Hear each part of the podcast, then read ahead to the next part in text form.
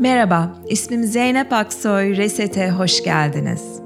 Dinledikleriniz 2018'in başından 2020'ye kadar yaptığım Reset kayıtları. Bugün benle çalışmak isterseniz www.zeynepaksoyreset.com web siteme bakın. Orada canlı derslere katılma imkanını bulabilirsiniz. Belki online tanışırız ya da belki bağış usulüyle sunduğum 200 saatlik Advaita Yoga uzmanlık programına katılmak istersiniz. Aynı zamanda kendinde ustalaş serisinde sunduğum kısa kurslar var. Bu kayıtlı kursları hemen satın alıp bugün uygulamaya başlayabilirsiniz. Keyifle dinleyin. Teşekkür ederim.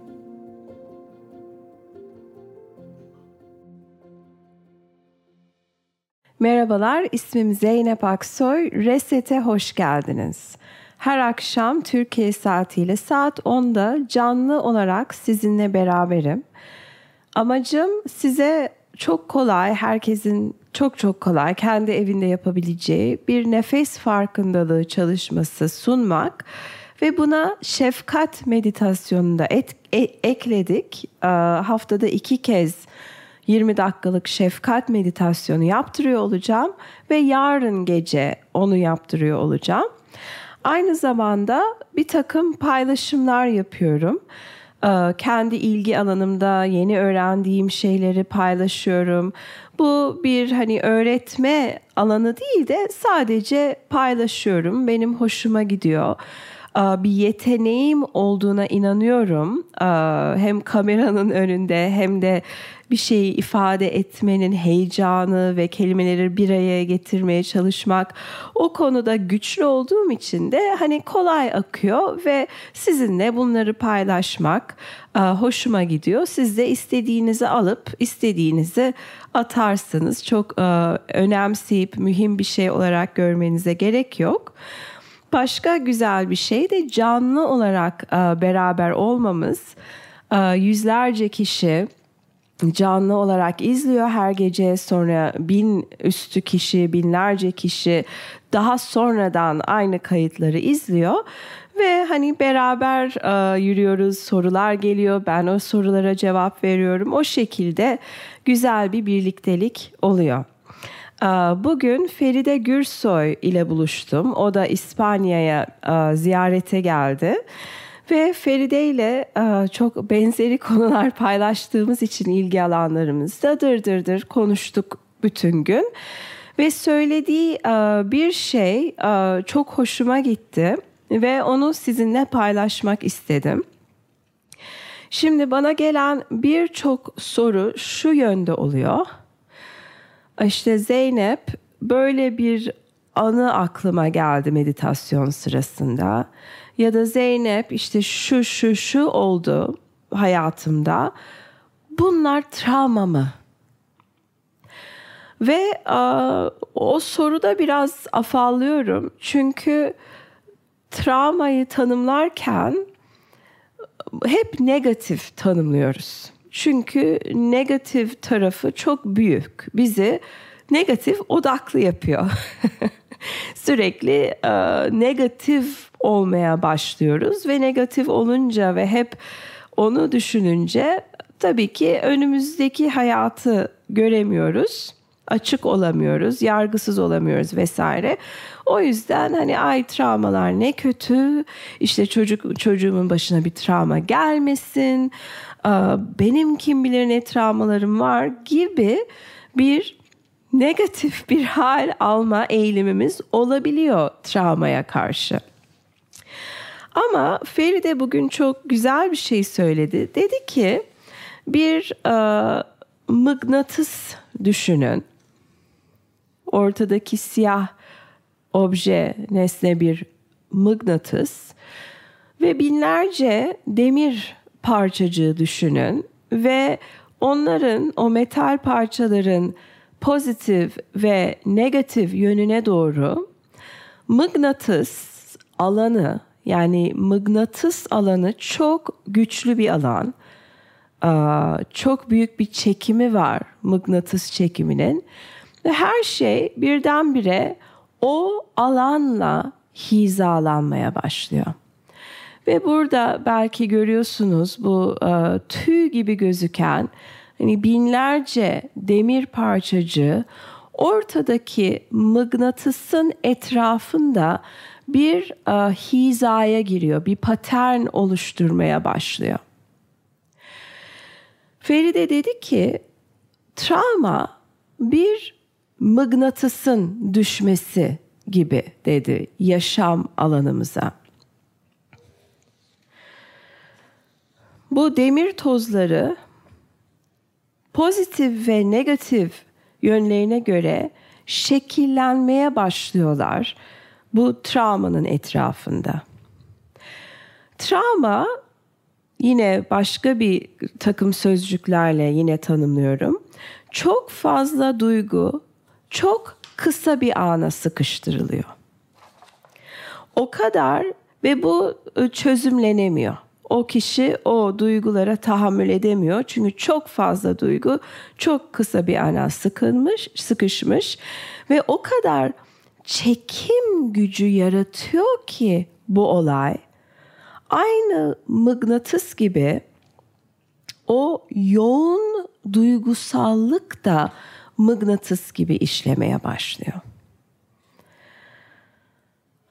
Yaşam alanımıza o yoğun duygusallık girmiş oluyor. Bu da bizim buradaki binlerce demir tozunda gördüğün gibi her şeyimizi yaşamımızda etkiliyor. Mesela anne babanın kavga ederek büyüyorsun ve bu çocuklar için travmatik oluyor. Ve bu travma senin erkek seçimlerini etkiliyor ve hep aynı tarz tarz erkeği aynı kavgaları ta, e, tekrarladığın erkeği seçiyorsun. Çünkü o çekim gücü aynı olayı kendine doğru çekiyor. Bunu sanırım dün ya da önceki günde söyledim. Dün söyledim bu cinsellikle ilgili. Nerede bir travma oluşuyor? O travma kendini tekrarlamaya çalışıyor çözüme varmak için. Dün öyle dedim. Yani aynı olayı başka bir şekilde tekrarlamaya çalışıyor. Bu sefer hadi bunu güzel bir şekilde çözümleyelim diye. Feride'nin söylediği aynı şey söylüyor, farklı bir şekilde söylüyor. Diyor ki öyle bir çekim alanı yaratıyor ki o yoğun duygusallık tık tık tık tık tık tık tık tık. Her şey ona doğru çekilmeye başlıyor. Bu bilinç altında oluyor tamamıyla. Hiç farkında değilsin. Ama hayatta yaptığın seçimler ona mıknatıs gibi çekiliyor ve aynı şeyi başka bir biçimde tekrarlıyorsun. Yani anne babanın ilişkisini sen kendin bir başkasıyla yaşayarak tekrarlıyorsun ki o travma çözülmeye başlasın. Her konu onun etrafında dönmeye başlıyor. Ee, başka söylediğim bir şey vardı birkaç seferdir söylüyorum.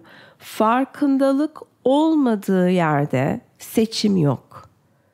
Yani hiç şunu fark etmiyorsak ortadaki şeyi ve diyorsak ki aa bak hayatım böyle akıyor işte. O zaman pek bir şey değiştiremiyoruz. Ama buf, bunu fark ediyoruz ve bir seçim olasılığı ortaya çıkıyor. Feride de dedi ki farkındalık aslında tek başına yetmiyor. Çünkü ilk fark ettiğimizde bir bakıyoruz ki hala aynı paterni tekrarlıyoruz. Farkındalık geldi. Fakat yine aynı şeyi yapmaya devam ediyoruz. Çünkü bunu da şuna benzetiyorum.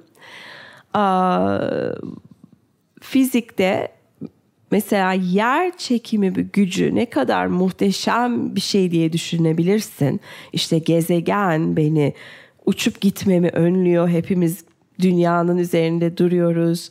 Yer çekimi var. Aslında mıknatıs gücü yer çekiminden kat kat daha güçlü. Yer çekimine bırak bir demir parçası düşüyor yere ama koca dünyanın üstüne düşüyor. Mini minnacık bir mıknatıs getir pıt diye onu tercih ediyor. Yani o mıknatısın gücü yer çekiminden daha güçlü oluyor.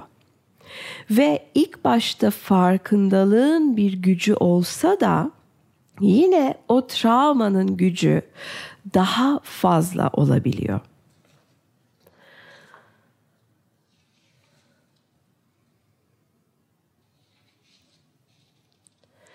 Hem farkındalık gerekiyor, hem kararlılık gerekiyor, hem de belki de dışarıdan bir güç de gerekiyor olabilir bizi o yörüngeden çıkarmak için. Nasıl gezegenlerin hepsi yer çekimi sayesinde uzayda dönüyorlar ve bir obje atıyorum bir karanlık delik yörüngesine girerse yok olup gidecek o yörüngeden çıkması için kimi zaman bir dışarıdan bir taşın çarpması ve yörüngesini değiştirmesini gerektiriyor. Yani güç de gerekiyor o alandan çıkmak için. Belki bir kurs, bir terapist yaptığın bir pratik hani fark ettim bitti artık demek kimi zaman yetmiyor. Çok küçük huylarda yetebiliyor. Aa, şu anda aklıma bir örnek gelmiyor ama aa, şöyle bir örnek geliyor aklıma. Her uçağa bindiğimde bir ritüel yapıyordum çünkü uçaktan korkuyordum birçok kişi gibi ve küçük bir ritüel yapıp düşünüyordum ki bu ritüel uçağın düşmesini önleyecek. Çok normal bir e, düşünce tarzı bu. Buna magical thinking deniyor. Yani sihirli olduğunu düşünmek düşüncelerinin. Ne zaman ki biraz daha bu işlerin içine girdim ve belki kavramlarım olgunlaşmaya başladı.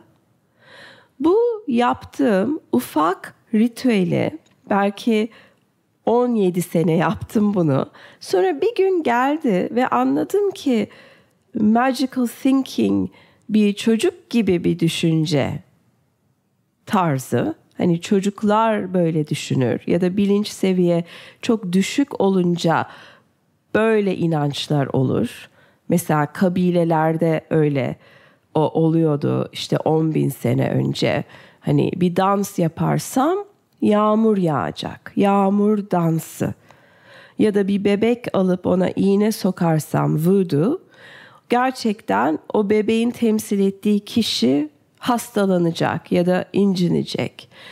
Bunlar e, dünyanın bazı yerlerinde belki hala yapılıyor ama genelde toplum bu seviyeden ilerledi ve bilim gibi şeyler ve aslında niye yağmurun geldiğini ve kuraklık olabileceğini bu tarz şeyleri anlamaya başladığımızda bu sihirli düşünme e, gitmeye başladı ama kim zaman bazen hala yapıyoruz benim yaptığım gibi uçağa binerken ama bunu fark ettim bir gün. Ya dedim ben hala böyle bir garip bir hareket yapıyorum her uçağa bindiğimde. Ve bir tarafım fark etti. Dedi ki Zeynep bırakabilirsin bunu.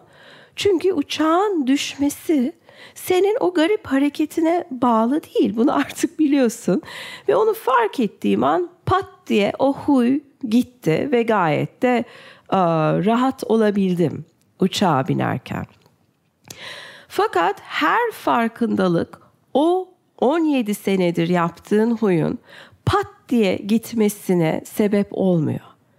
Bazen o çekim, travma o kadar büyük oluyor ki sürekli o aynı huyu tekrarlıyorsun. Ancak bir kararlılıkla ve ancak daha güçlü bir çekim yaratarak o huydan uzaklaşıyorsun. Çok güçlü bir çekim haz ve zevk ve keyif oluyor. Travma terapide çok bir böyle konuşma ve analiz ve ay ne oldu da kim yaptı da onlar hiçten bahsedilmiyor.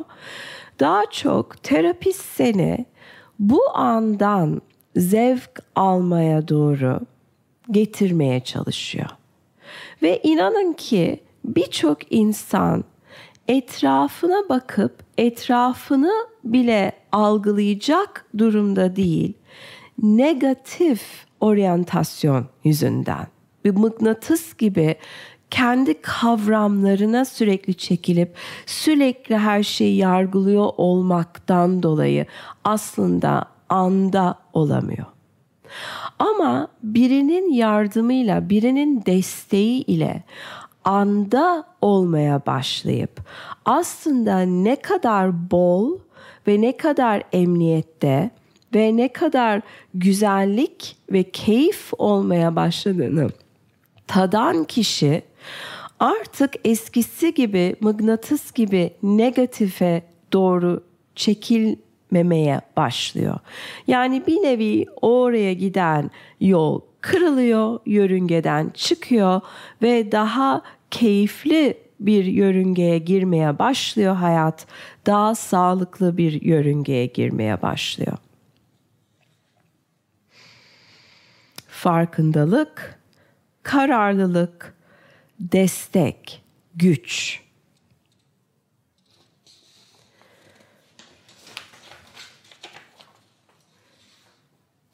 Aynı zamanda bahsetmek istediğim şey Feride ile konuştuğumuz şey burada bütün hayatın o yörüngeye giriyor bu travmanın etrafında. Çok yakın bir yörüngede olursa belki işte o anne babanın sürekli kavga etmesinin yarattığı travma senin erkeklerle olan ilişkini negatif bir yönde etkiliyor. Ama bir de uzak bir yörüngede o travmanın etkisi senin de aile psikoloğu olmana yol açan şey oluyor ve bir aile psikoloğu olarak çok güzel bir meslek edinip başkalarına yardım edebiliyorsun. Annene babana yardım edemediğin gibi. Yani travmaların hem negatif hem pozitif etkileri oluyor. Travmalar hayatımızı şekillendiriyorlar. Bugün bahsediyorduk e, Melania ve Feride ile hani onların doğal doğumları kendi bebeklerine travmatik gelirken benim de sezeryanlarım kendi çocuklarıma travmatik geldi. Yani kaçış yok. Yaşam travma demek. Travmalarından tamamıyla arındın gibi bir şey olmuyor. Ya da çocuğunu travmadan koruyarak yaşayamıyorsun. Zaten o denli bir koruma hali almak o çocukta bir travma yaratmaya başlıyor. Bizim çalıştığımız şey mindfulness. Bu açık nazik, yargısız farkındalıkla her türlü hayat daha zevkli, daha tatmin edici, daha bol ve güzel bir hayat olmaya başlıyor. Ne kadar büyük travma geçirmiş olursan ol.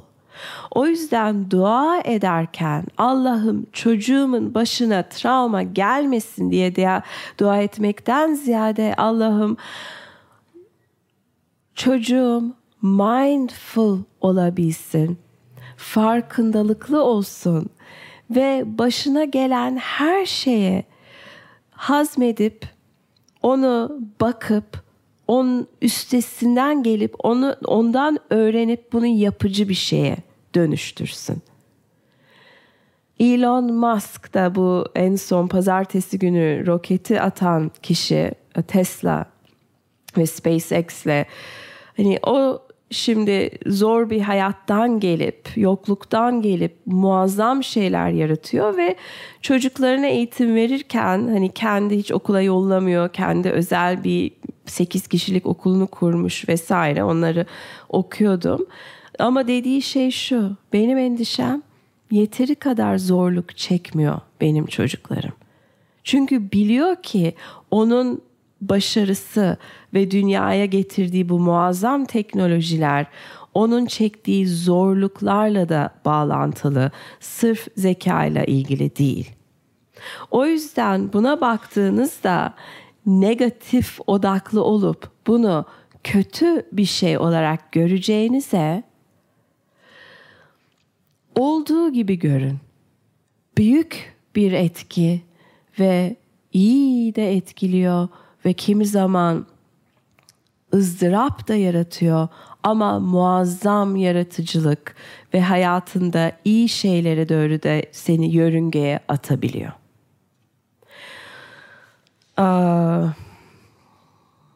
Zeynep merhaba diyor bir izleyici. Başlattığın ha bunu acaba yok bunu okumuştum kusura bakma. Hmm. Evet diyor ki merhaba Zeynep. Eğitim sırasında gelip çok sohbet etmek istedim. Benim a, hocalık eğitimimde. A, yoğunluğun, yoruculuğu ve zaman harcanmaması tuttum a, diyebilirim. Çocukluğu hatta anne karnındaki 9 ayı travmalarla geçirmiş biriyim. Annem 9 ay beni karnından düşürmek için uğraşmış. Sonra fanusta büyütülmüşüm.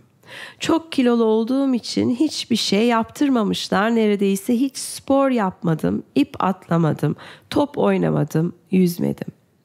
Hep camdan izledim. Evliliğimin bitmesi ne aldatılmamı iki yıl ben hak ettim düşüncesiyle atlatamadım. Zaten beni kimse istemiyor. Doğmamalıydım. Ayağa kalkmam çok zor oldu. O dönemlerdeki spiritüel meleklerle çalışmak, farkındalık kitapları, Mevlana'ya sığınmak, sonra Osho ile tanışmak. Meditasyonu müzik ve nefesle daha amatörce hayatıma sokarak, gezerek, boş vererek, zaman zaman dağılarak. 30 yaşından sonra bambaşka bir hayat başladı. Bisiklet kullanmayı, snowboard yapmayı öğrendim. Düzenli spor yaptım. 2006 yılında Cihangir'de oturuyordum. Cihangir Yoga'nın açılışını hatırlıyorum. Çok istememe rağmen içeri giremedim. Yapamam, beceremem düşüncesiyle. Önünden geçerken hayran hayran izledim. Çok isterdim o yıllarda tanışmış olmayı. Tabii doğru zaman andaki zamanmış. 12 yıl ilişki kuramadım. Hayatımda erkeklerle bağ kurmak çok zor oldu. Sadece cinselliği paylaşabildim. O da yıllar sonra. Acılarım geçmişim için özel geceler düzenlerdim. Mumlar, acılı müzikler, bir şişe. Sonrasında belki azaldı. Dersler çıkardım. Mucizeler oldu. Ama hiçbir zaman onlardan tam vazgeçememiştim. David'in beyin MR'ı ile ilgili açıklamasını Reset'te dinleyene kadar. Biz vazgeçtiğimizi, acımadığımızı düşünsek de beynimiz öyle söylemiyor. Düşünmemeye çalışıyorum artık. Aklıma geldiğinde anda olduğumu hatırlıyorum kendime. Hem sana hem David'e teşekkürler vesaire vesaire sesin hep kulaklarımda çok teşekkür ediyorum. İsim e, paylaşmıyorum ama e, güzel oluyor insanların nasıl hani zorluktan bir şekilde çıkmaya başlayıp ki hangi noktada ve ne ile diyemiyoruz. Hani hani hep en son şeyi söylüyoruz. İşte David'in MR hakkında dediği şey son çıkaran şey oldu. Değil. Mevlanalar, mumlar, sporlar hepsi birikti birikti birikti ve ondan sonra da o güçle o uh, negatif odaklı alandan uh, çıkabilmeye becerdi arkadaş. Ve şimdi meditasyonumuza geçelim.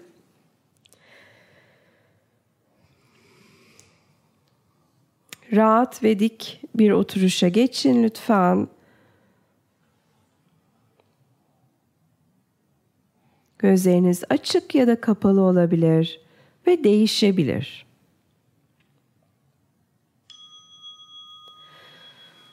Aşama 1 Nefesten sonra say. Yani nefes al, ver. Bir. Nefes al, ver. İki. Nefes al, ver. Üç. Vesaire. Nefesin herhangi bir müdahale ile değiştirme. Nefesin doğal olsun. Kimi zaman hızlı, kimi zaman var ile yok arasında. Ona kadar sayarsan tekrar bire dön. Dikkatin dağılırsa bire dön. Amacımız çok çok saymak değil, saymayı bir araç olarak kullanıyoruz. Dikkati nefes üzerinde bulundurmak için.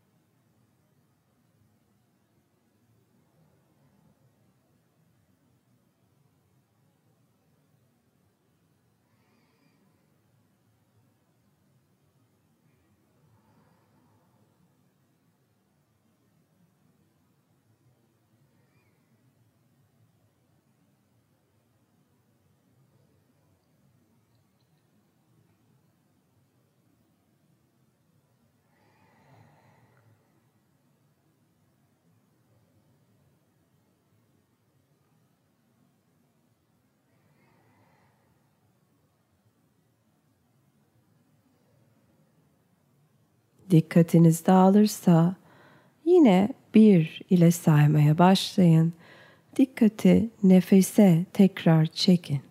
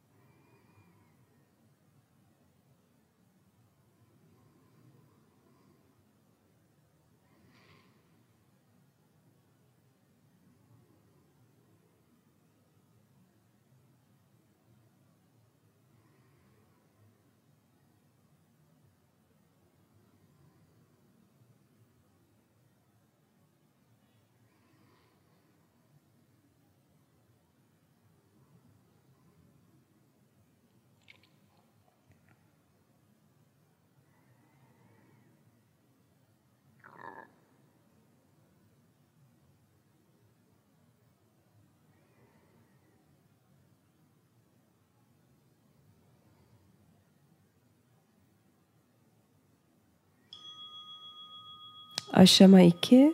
Bu sefer nefesten önce say yani bir nefes al, ver. İki nefes al, ver. Üç nefes al, ver vesaire. Birinci ve ikinci aşama arasında çok az bir fark var. Birincisinde boşalan nefesin sonuna sayıyı yerleştirirken bu sefer de aldığınız nefesin başına sayıyı yerleştiriyorsunuz.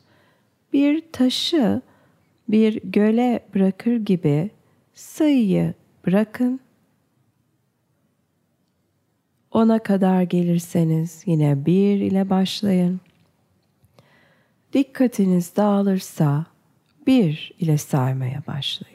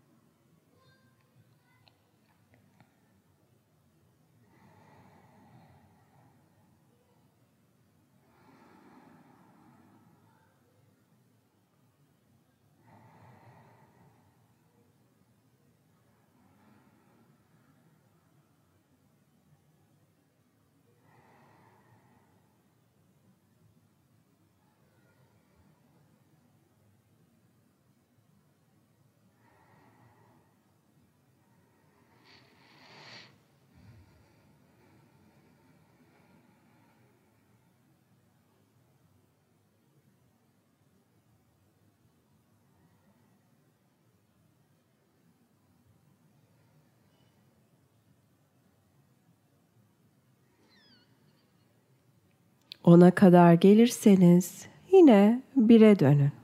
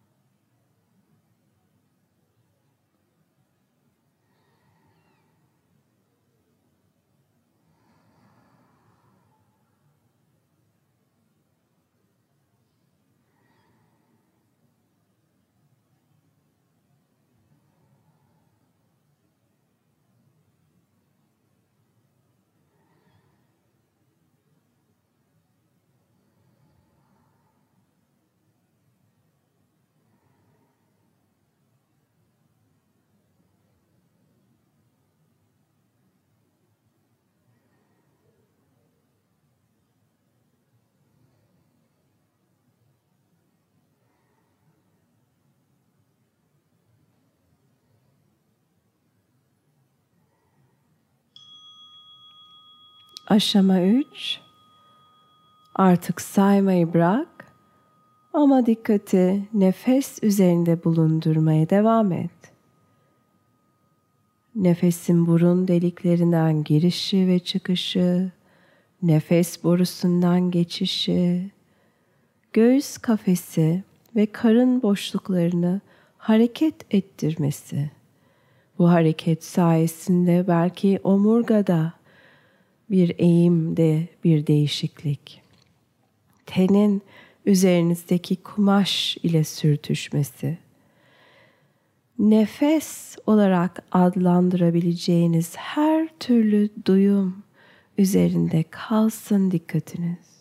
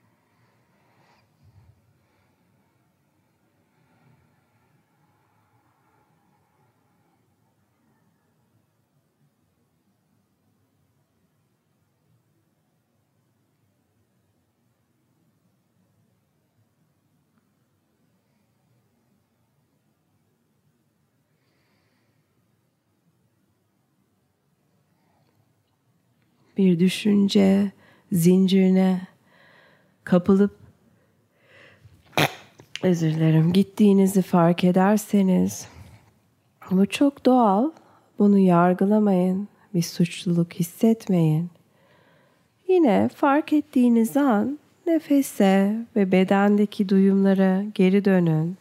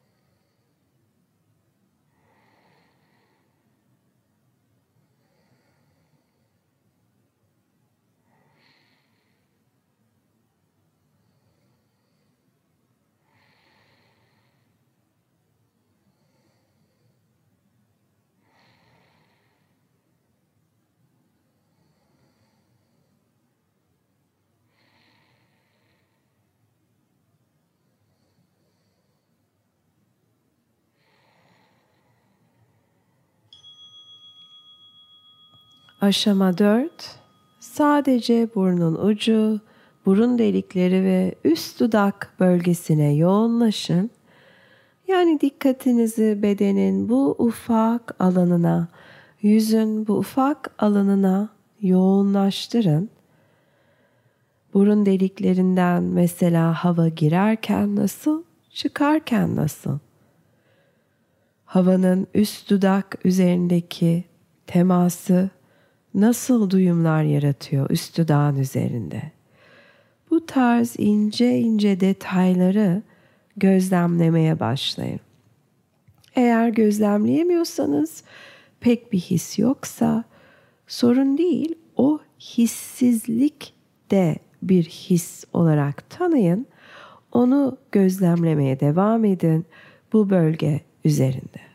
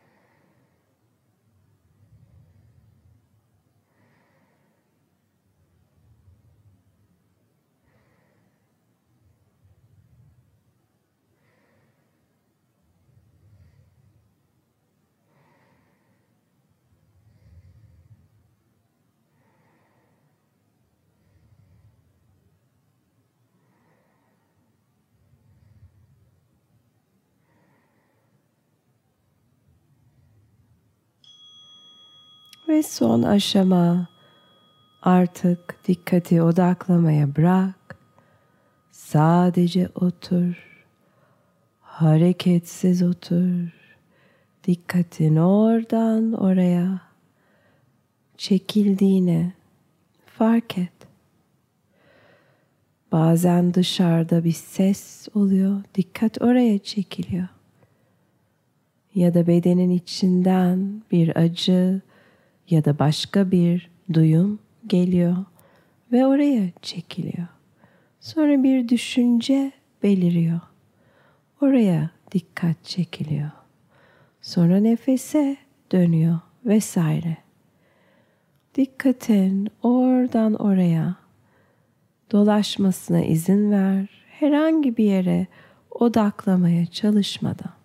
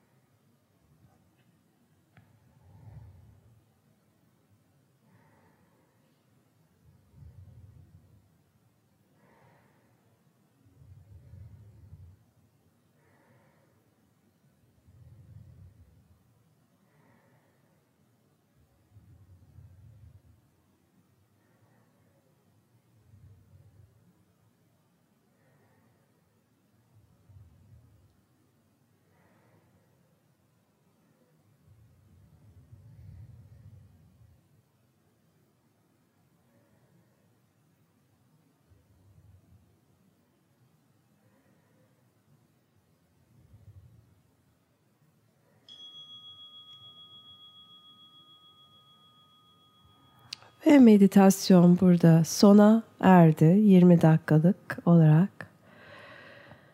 Eğer istiyorsanız yine tek başınıza biraz daha oturmayı devam edebilirsiniz ya da yatıp rahatlatabilirsiniz bedeni ya da birazcık hareket ettirip ağrıları stretch edebilirsiniz.